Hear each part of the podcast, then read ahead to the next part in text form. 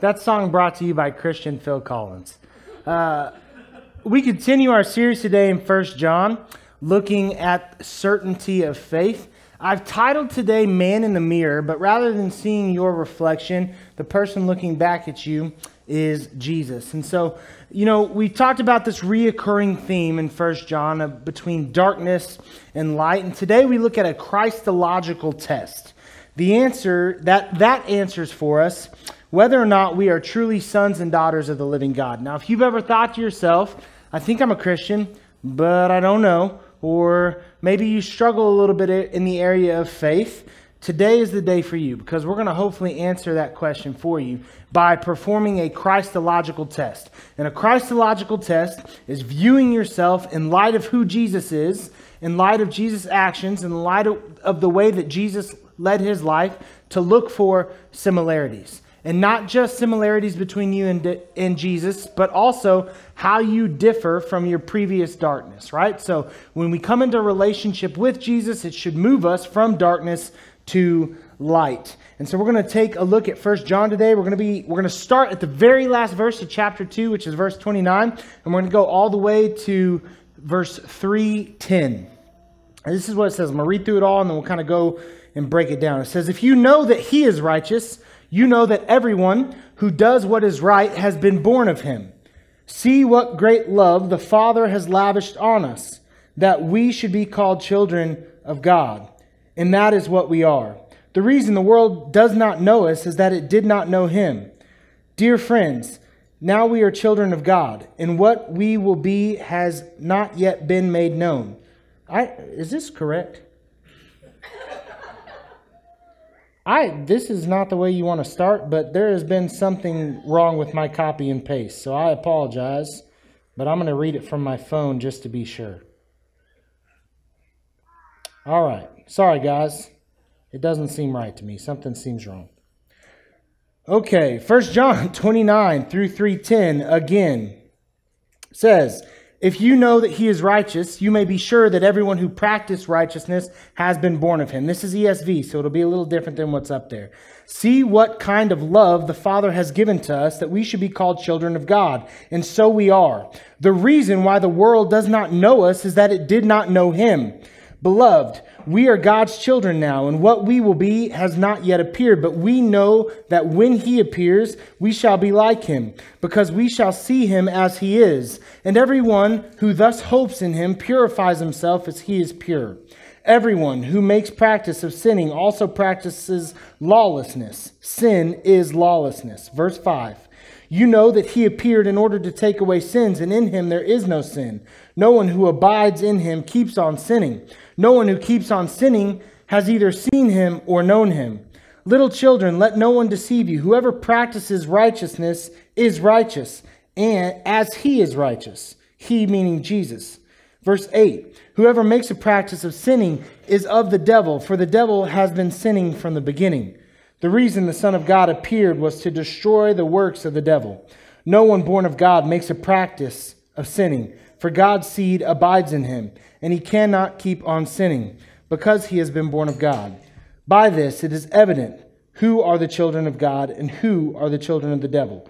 Whoever does not practice righteousness is not of God, nor is the one who does not love his brother. Okay, now that that kerfuffle is over, I don't know if I used that word correctly either. I've heard it once, so I thought I'd throw it in there. Uh, technology, blessing and a curse. Never happens with an old school paper Bible, I guess, unless the publisher somehow printed that wrong, so I guess it could. But what we see in 1 John chapter 2 verse 29 is the first occurrence in the book of 1 John of rebirth.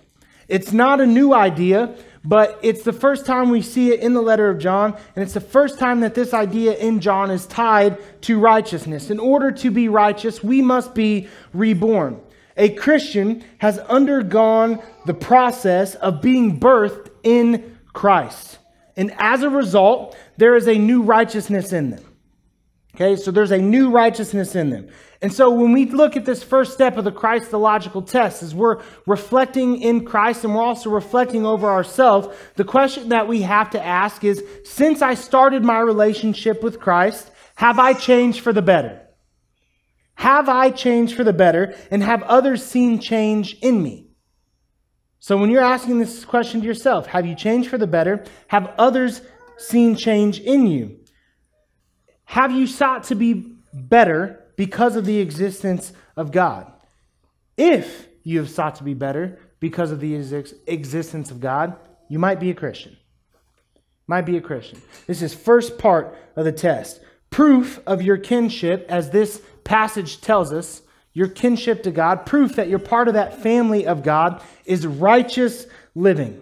And it's important that we understand it's not just kindness and goodness. It's not doing good things. It's not being kind to others. This is talking about a righteousness that only comes from being entwined with God. Right? This righteousness is an otherworldly level. It's being made pure. It's changing because of the relationship that you have with Christ the Son and through Christ the Son, God the Father. And then John goes into chapter 3, verse 1. And in that verse, he's inviting all of us to contemplate how we are loved. How lavish is the Father's love that you and I would be called children of God. Now, this isn't a gift, okay? This isn't a gift. This is, in fact, love in its purest form. We have the privilege of being called children of Christ. You, ladies, are a daughter of Christ if you have put your faith in him. You, gentlemen, are sons of Christ, sons of God, I should say, brothers of Christ, sons and daughters of God, right? And that's made possible through our relationship with Christ. And we should be excited about it. We should be excited about it. Now, I don't know about you, but I'm proud, very proud, to be the son of Robin Huft and Amir Hussein.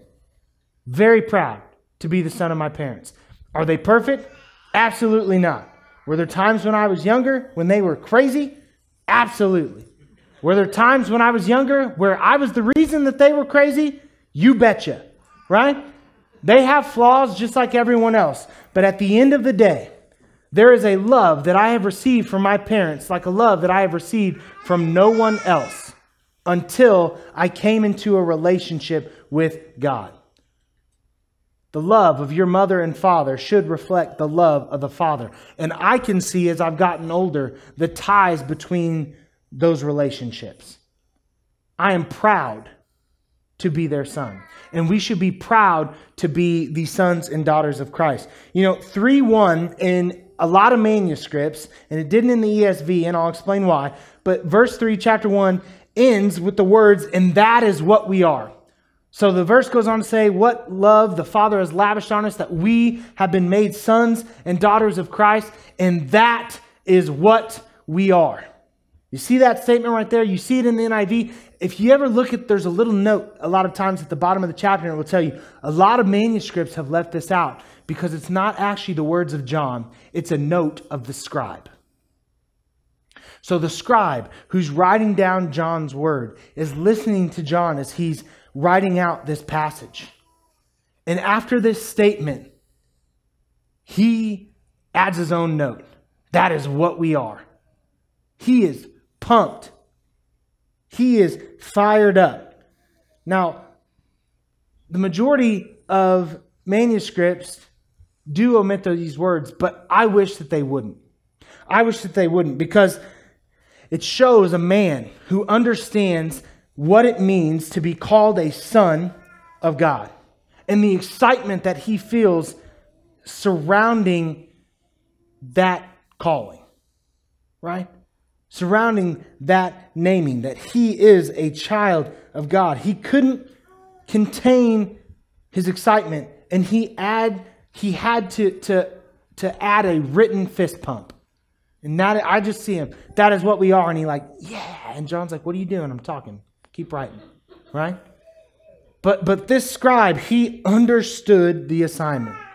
He understood the excitement that that had to be a part of this declaration from John. You and I get to be children of God.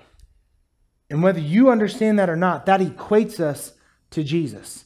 And that's only possible because of the love of God and the love of Christ the Son. And then, at the second half of verse 1, we're hit with another part of the Christological test. It says that the reason the world does not know us is that it did not know him. How do we apply that to ourselves? Well, I'll explain. The world, when we undergo change because of what Christ has done in our life, the world should not recognize the new you.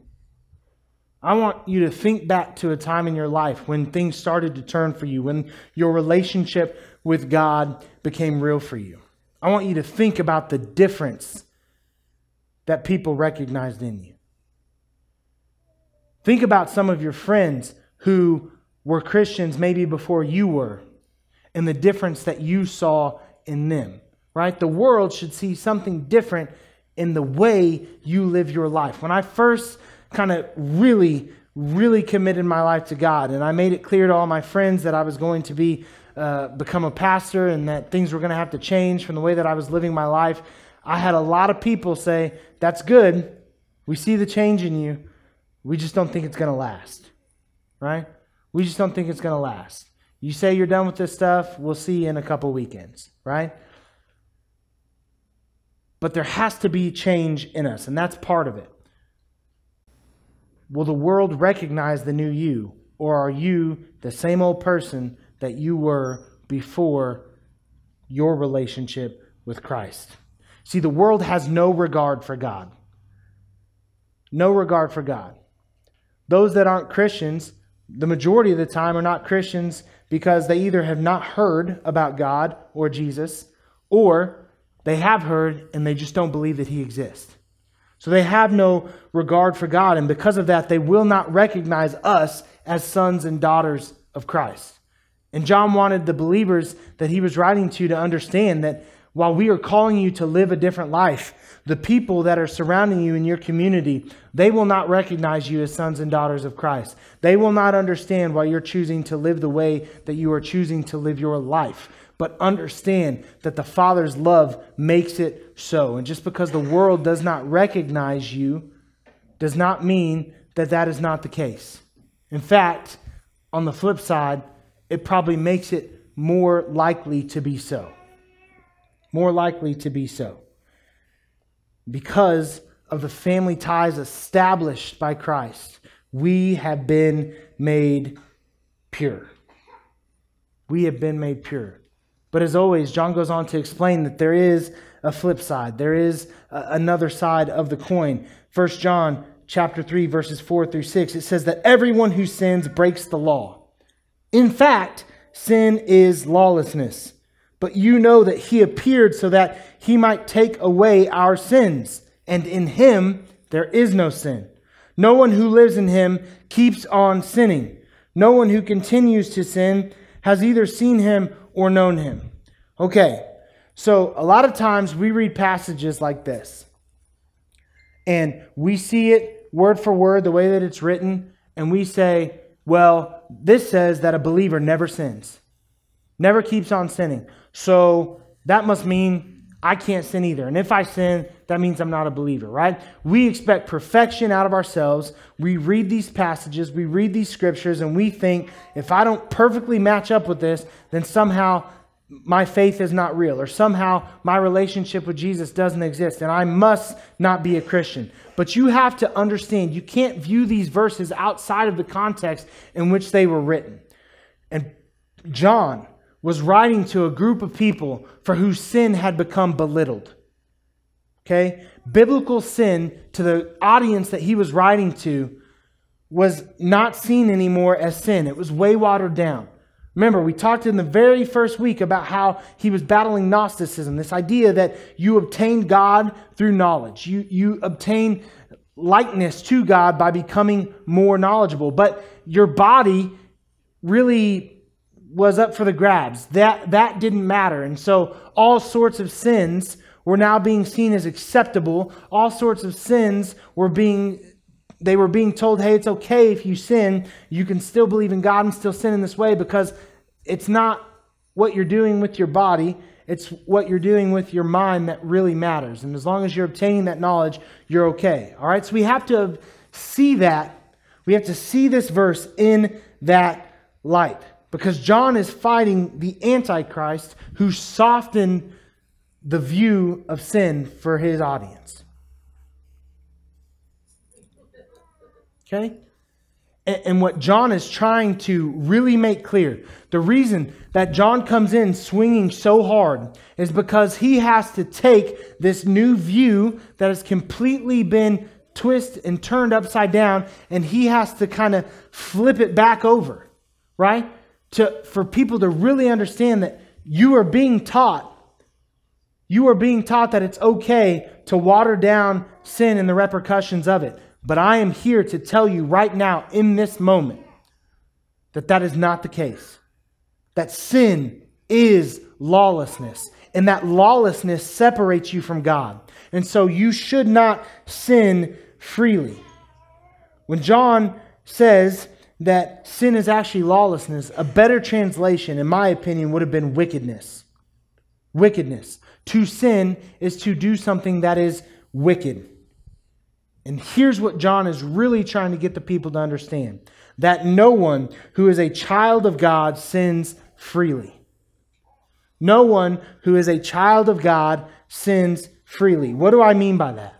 If you feel conviction when you sin, if you are not nonchalant about sin, that is a sign that your faith is real.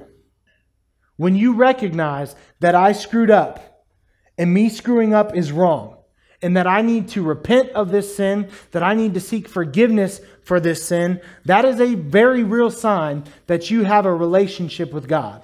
And the only thing I can always take it back to is King David. Remember, King David, okay, he saw Bathsheba bathing on top of a roof. Why that's taking place on top of a roof, I don't know. But he sees this woman, he thinks to himself, golly gee, she is gorgeous. I think I want her. And then he realizes, oh no, she's married. So what does he do? He sends her husband to the front lines of battle. Husband gets killed, and he takes her as his own. Right? A massive sin. He murdered to commit adultery. It doesn't get much worse than that. It's after that point. This is the part of the Bible that always blows me away. It's after that point that David is called a man after God's own heart. Why? Because he recognized his sin, he repented of his sin, and he turned away from that sin in favor of forgiveness from God. Now, does that mean that he didn't have some punishment and some consequences? No, it did not. Okay, we're Old Testament here. Jesus, not quite around yet in the flesh, with the Father still in heaven. So, Understand that you can be a believer of God and sin. I feel like that's a really important message for us to understand. However, you cannot be a believer and sin freely. You cannot be a believer and sin without a care. So if you're walking around on a daily basis sinning right and left, you don't feel bad about it, I think you should probably question your relationship with the Christ. However, if you're human, which newsflash, we all are, and you struggle with sin from time to time, and you still find yourself going through those different battles, that does not make you not a child of God. That does not make you a non believer. Then he goes on to say in chapter 3, verse 7 and 8 Dear children, do not let anyone lead you astray. The one who does what is righteous just as the one who does what is right is righteous, just as he is righteous. The one who does what is sinful is of the devil, because the devil has been sinning from the beginning.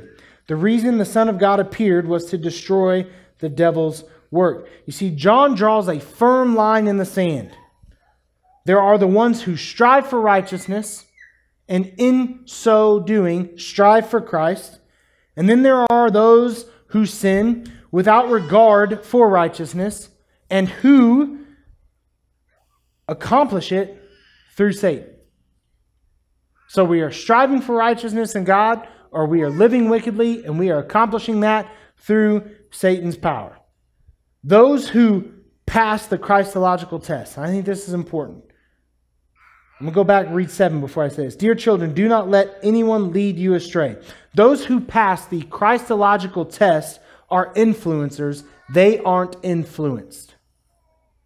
Those who pass the Christological test are influencers, they are not influenced. Remember, Christ lived in this world. He was specifically tempted by Satan before he ever started his ministry.